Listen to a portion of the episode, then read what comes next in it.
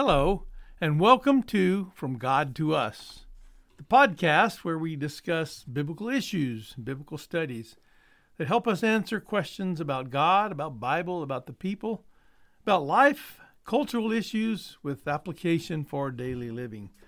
We are in our current series on how we got the Bible. We have looked at a number of issues at this point regarding the authority of the Bible, which books belong in the Bible, the Greek text and how we know and we can have confidence in the current Greek text we have, and we've even looked at the history of the English translation. Today we come to this session and we're going to look at the process of translating Scripture. Most people have no idea what goes into the making of a Bible translation. Translation is a very long and difficult process. It requires extensive knowledge of the original language and of the language of the translation, that is, the language you're translating into. Bible translators spend numerous hours seeking to understand the Greek and the Hebrew languages in their original context. They must then attempt to translate it into English, or whatever language they're translating it into, in a way that is easily understood by those who read it. Today, we will be looking at this issue of translating the Scriptures. We will be looking at the task of translation and the various approaches to translation, then drawing some conclusions about translation itself. Our next session after this one will deal with how to choose a translation, but I think it's very important that you understand this process. So first of all, let's look at the task of translation. Translation involves interpretation to some degree. It is virtually impossible to translate one language exactly word for word into another language. There's just so many differences in languages. There are often words that are difficult to translate exactly, and sometimes you may have to translate two or three words to translate. All languages use metaphors and figures of speech which may not translate well into another language. Some expressions have historical significance that is not understood by the people of another language or ethnic group. Therefore, all translation requires some degree of interpretation. There's a two-step process that typically translators go through.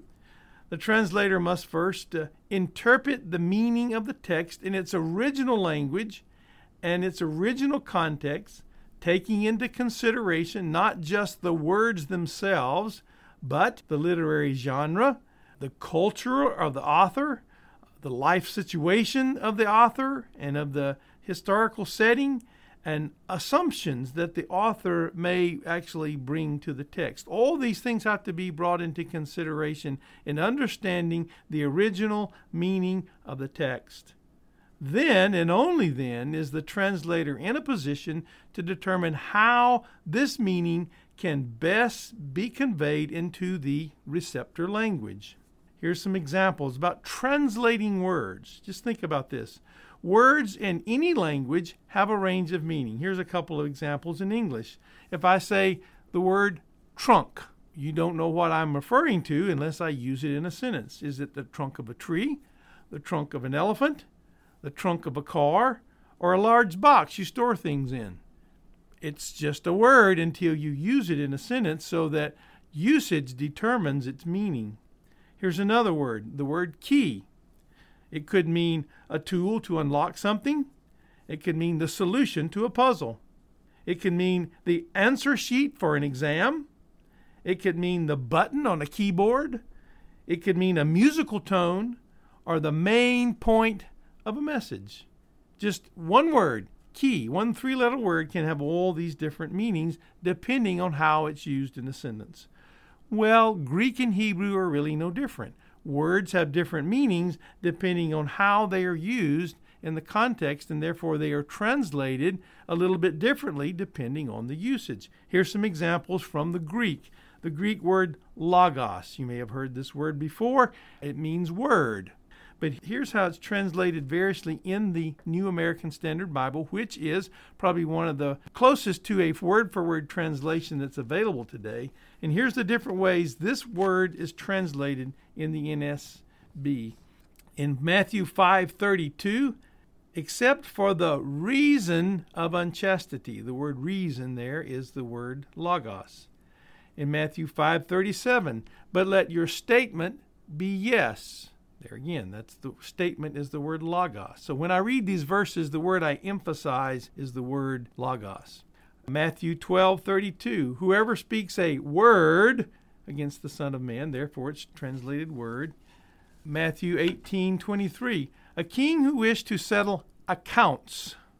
Matthew twenty-one twenty-four, I will ask you one thing. Matthew twenty-eight fifteen, this story was widely spread. Mark one forty-five, spread the news around.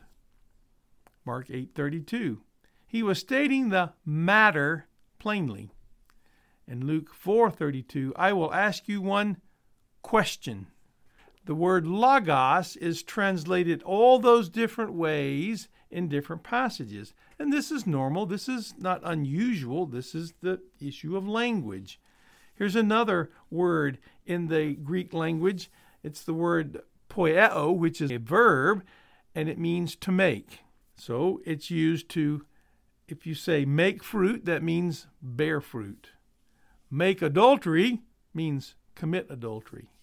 Make righteousness means practice righteousness. Make alms means to give to the needy. Make lawlessness means be a lawbreaker. Make one hour means work one hour. Make a feast means give a feast. Make the Passover means keep the Passover. Make power means to show strength. Make redemption simply means to redeem. Make mercy means show mercy. And make the vengeance means give justice. So you see, the word make is used with all these different words, but has a different meaning. What does it mean by those statements? That's true in all the words of the Hebrew and Greek, and so we have to understand them in their context and in their usage. Some words don't have quite as uh, wide a range of meaning, but still there is a range of meaning in most words. Then we get to the issue of idioms, translating idioms. An idiom can be a phrase or an expression that is typically presents a figurative or non-literal meaning attached to the phrase, but some phrases become figurative idioms while retaining some bit of a literal meaning of the phrase. It's a way of expressing an idea that is peculiar to a culture or a language. Here's some examples in English. Up in the air. What do we mean by that? We mean it's undecided. Cold feet means someone got afraid. Bite the bullet means you just got to kind of grit your teeth. Kick the bucket means to die. These are examples of maybe idioms or phrases that we use that have a different meaning. In Matthew five two, the Greek idiom has two parts to the phrase, open the mouth and teach, but it had one meaning. It meant he taught them. And so should we translate the words literally or the meaning of the idiom? An example, in the King James Version, Matthew five twenty-two is translated, then he opened his mouth and taught them, saying. The E S V translates, and he opened his mouth and taught them, saying. The N I V translates, and he began to teach them, saying. You see, he opened his mouth. In other words, we wouldn't use that phrase. If someone stood up to teach in a classroom, we wouldn't say, he opened his mouth and began to teach. We would just say, he began to teach. That's the meaning of the phrase. And so how do you translate that? Do you translate it word for word, or do you try to translate the meaning? These are the issues that translators face. Here's another idiom. In the Old Testament, Proverbs six sixteen states, there are six things the Lord hates, seven that are detestable to him. The phrase or the idea, six, even seven, is a Hebrew idiom for emphasis. If you say, there are three, yes, even four ways that I love you, what you're saying is, these are four ways I really, really love you. And so the phrase could be translated something like, there are seven things that God really, really hates. But there's no translation that really uses that. But the normal English does not convey the emphasis of this statement adequately. So how do we translate it? Most translations simply translate it, there are six things that the Lord hates, seven that are detestable to him. But again, the emphasis is lost in the translation. These are just some of the issues that translators face in trying to bring us a good English translation that we can understand. So there are two basic approaches to translation. One is called formal equivalence and one is called functional equivalence. And I will explain those to you in just a minute. But if you tried to translate the Bible exactly, literally, word for word, you couldn't understand it. For here, instance, here's an example. John three sixteen. If you just took word for word and translated it that way, this is how John three sixteen would read. Thus far loved the God the world, so as the Son, the one and only, he gave them all, the believing in him, not perish, but have life eternal. Now, because we know John three sixteen, many of us kind of know what that means, but if that's the first time you ever read that, that would be totally off the wall. You wouldn't understand what it means. Here's another verse, Luke six one. If you translate it exactly as word for word as possible, this is how it would read. It came about, and on Sabbath, to go through him, through grain fields, and plucked the disciples of him, and ate the heads rubbing their hands. Now, what does that mean? It sounds like they went through and plucked the disciples and ate their heads. That's ridiculous. But that's the word order. You see, different languages have different word orders, and you have to change the word orders and the meaning of the word sometimes in order to understand the translation. This is just an example of what translators have to go through. So here are the two approaches, the formal and the functional equivalence. Formal equivalence is often referred to as word-for-word translating. Now, I just gave you an example of how word-for-word translating is not com- uh, complete because there are no exactly literal word-for-word translations available in English, or you couldn't read them. But what this method does, it seeks to retain the form of the Hebrew and Greek while producing basic, understandable English. This approach attempts to give an exact rendering of the original words and grammar. A better rendering might be form for form. It seeks to translate words the same whenever possible. So there's some consistency in the translating of words. This often produces an English reading that is not natural and sometimes confusing. Sometimes the word-for-word translations are those that are more formal equivalents, uh, referred to as wooden. In other words, they don't read like smooth, normal English. The other approach is the functional equivalence, and this is referred to as thought for thought or meaning for meaning. It seeks to reproduce the meaning of the original text in good, idiomatic, or natural English. So we're not looking so much as translating words equally. We're looking at a phrase and what is the meaning of this phrase or this sentence and translating in a way that it's understandable in English. Sometimes this is referred to as dynamic equivalence because it seeks to produce the same dynamic impact upon the modern readers as the original had on its original audience. It seeks to produce easier to understand renderings of the original language. It seeks to clarify idioms and cultural customs within the text. Since words have different meanings in different contexts, this approach seeks to translate the correct meaning intended by the original text. And so the, the most simplest way to put this is word for word and meaning for meaning, but that doesn't really explain the two different approaches.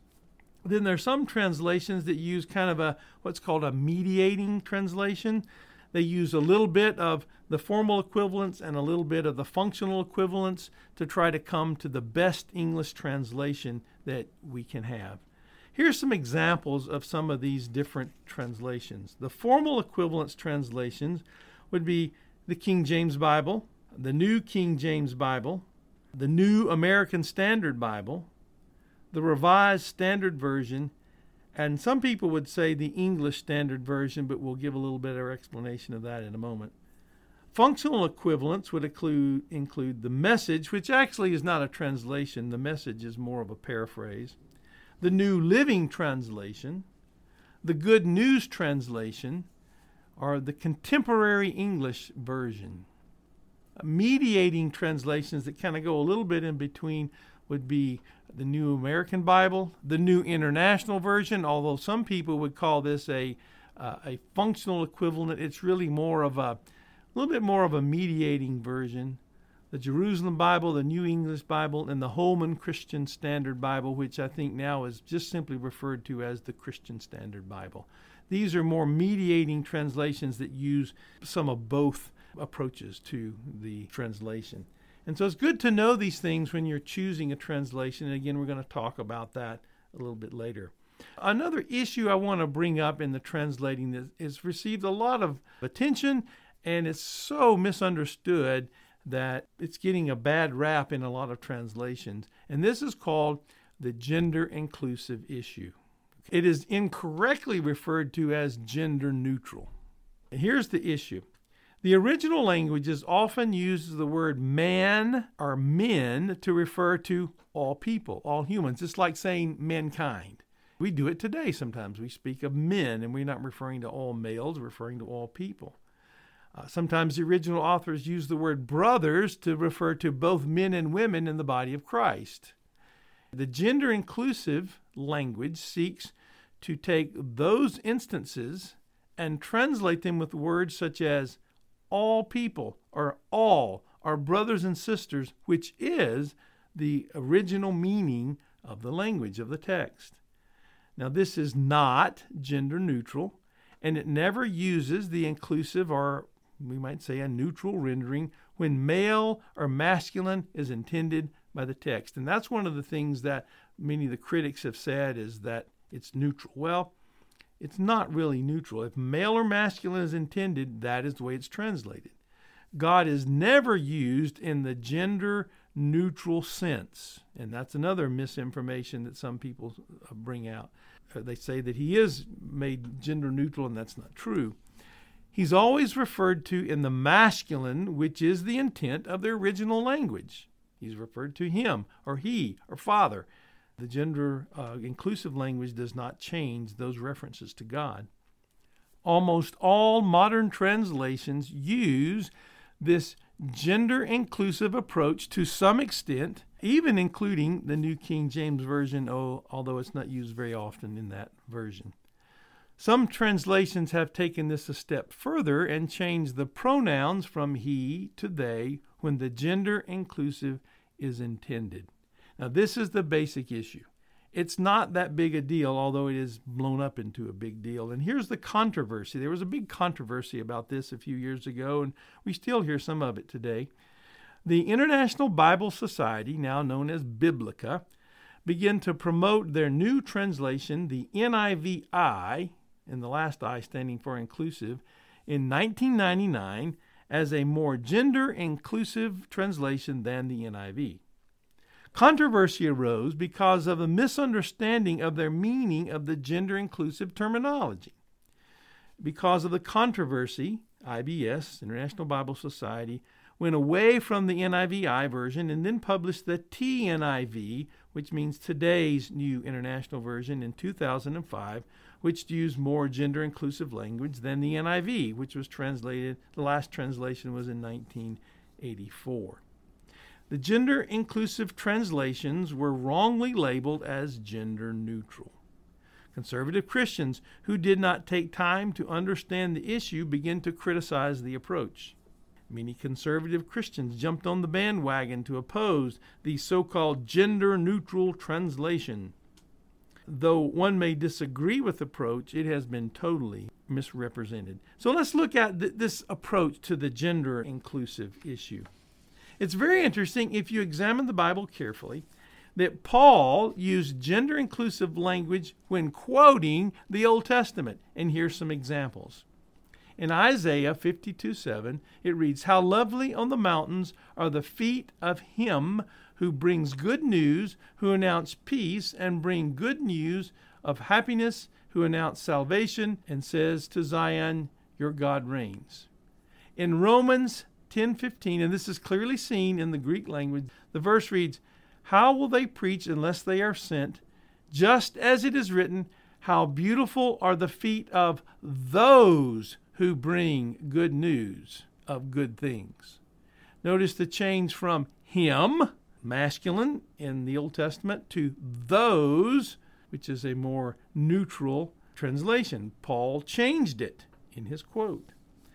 In Psalm thirty-six one, we read, "Transgression speaks to the ungodly within his heart. There is no fear of God before his eyes." Masculine. Romans three eighteen reads, "There is no fear of God before their eyes." Not masculine, not his, their eyes. Paul changed it from masculine to a more gender inclusive. Another example is found in Psalm thirty-two one. "How blessed is he whose transgression is forgiven, whose sin is covered."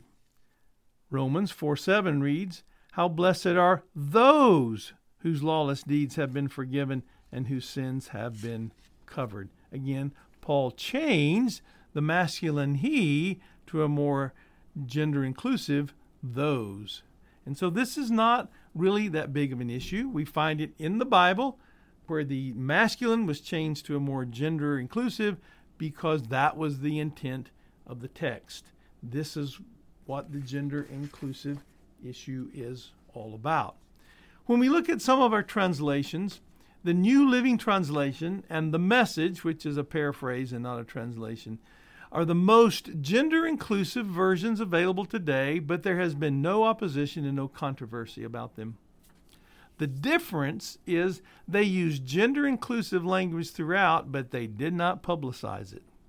In fact, some people who opposed the T N I V over the gender issue promoted the Message, which is a paraphrase, and even more gender-inclusive than the T N I V. Basically, they did not understand the issue. All modern translations use gender-inclusive language to some degree. Some just use it to a greater extent than others. The publishers of the E S V. So basically, there are no gender-neutral translations, and there are no current translations that refer to God in a gender-neutral way. The gender-inclusive issue does not change the meaning of the original text and quite often actually translate the intent of the text better. I mentioned the E S V, and I want to talk about this because we see the popularity of the E S V. Uh, it came to rise, but it really built off of the controversy over the N I V and the T N I V. And the reason I mention this is because I watched this happen. I lived in Colorado Springs at the time the T N I V came out and at the time that the E S V began to gain popularity. My wife actually worked as an administrative assistant at International Bible Society. I knew several of the people who worked at International Bible Society, and we talked to them about this T N I V and the translation and tried to understand this issue, and, and we just began to watch this thing develop and unfold. So as the controversy began to roar about the T N I V, the E S V began to promote their version.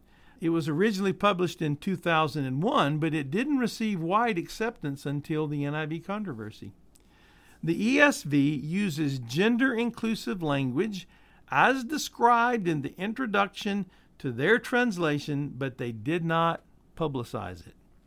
The E S V uses the words man and men six hundred seventy-one fewer times than its predecessor, the R S V, and in each situation uses gender-inclusive language. The popularity of the E S V began to rise around two thousand six because of the N I V controversy, and now it's become one of the more popular English translations. It claims to be a word-for-word translation, but it is actually more of a mediating translation. I have found in some places that it reads almost exactly like the N I V. Now, it's a good translation, but it's not necessarily a better than some of the other good ones. And this is just something that I, to bring to attention, because I see the E S V now has become such a popular English translation, but it rose to popularity on the controversy around another translation, which they used a very similar process in translating. We'll talk more about the translations and how to choose a translation in our next episode. So in conclusion, translation is a difficult and arduous process. It requires great diligence in understanding the original languages in their original context. Translating the original text into English that we can understand is an art, and it takes great thought and skill. There are many good translations available to us today, and choosing one can sometimes be confusing. You can ask the following question when seeking to choose a good translation. Does the translation accurately translate the original meaning of the Greek and the Hebrew text into the English language in such a way that it clearly communicates to the target audience the message God intended to communicate to the original audience? In other words, is the English that we read correctly communicating what God communicated to the original audience? And that is the challenge of translation. I hope this has been helpful. I hope you've gained some understanding about the process of translation, and I hope that in our next episode we can help you weed through this a little bit and maybe choose a good translation or translations for your own reading and study. Let's close in prayer.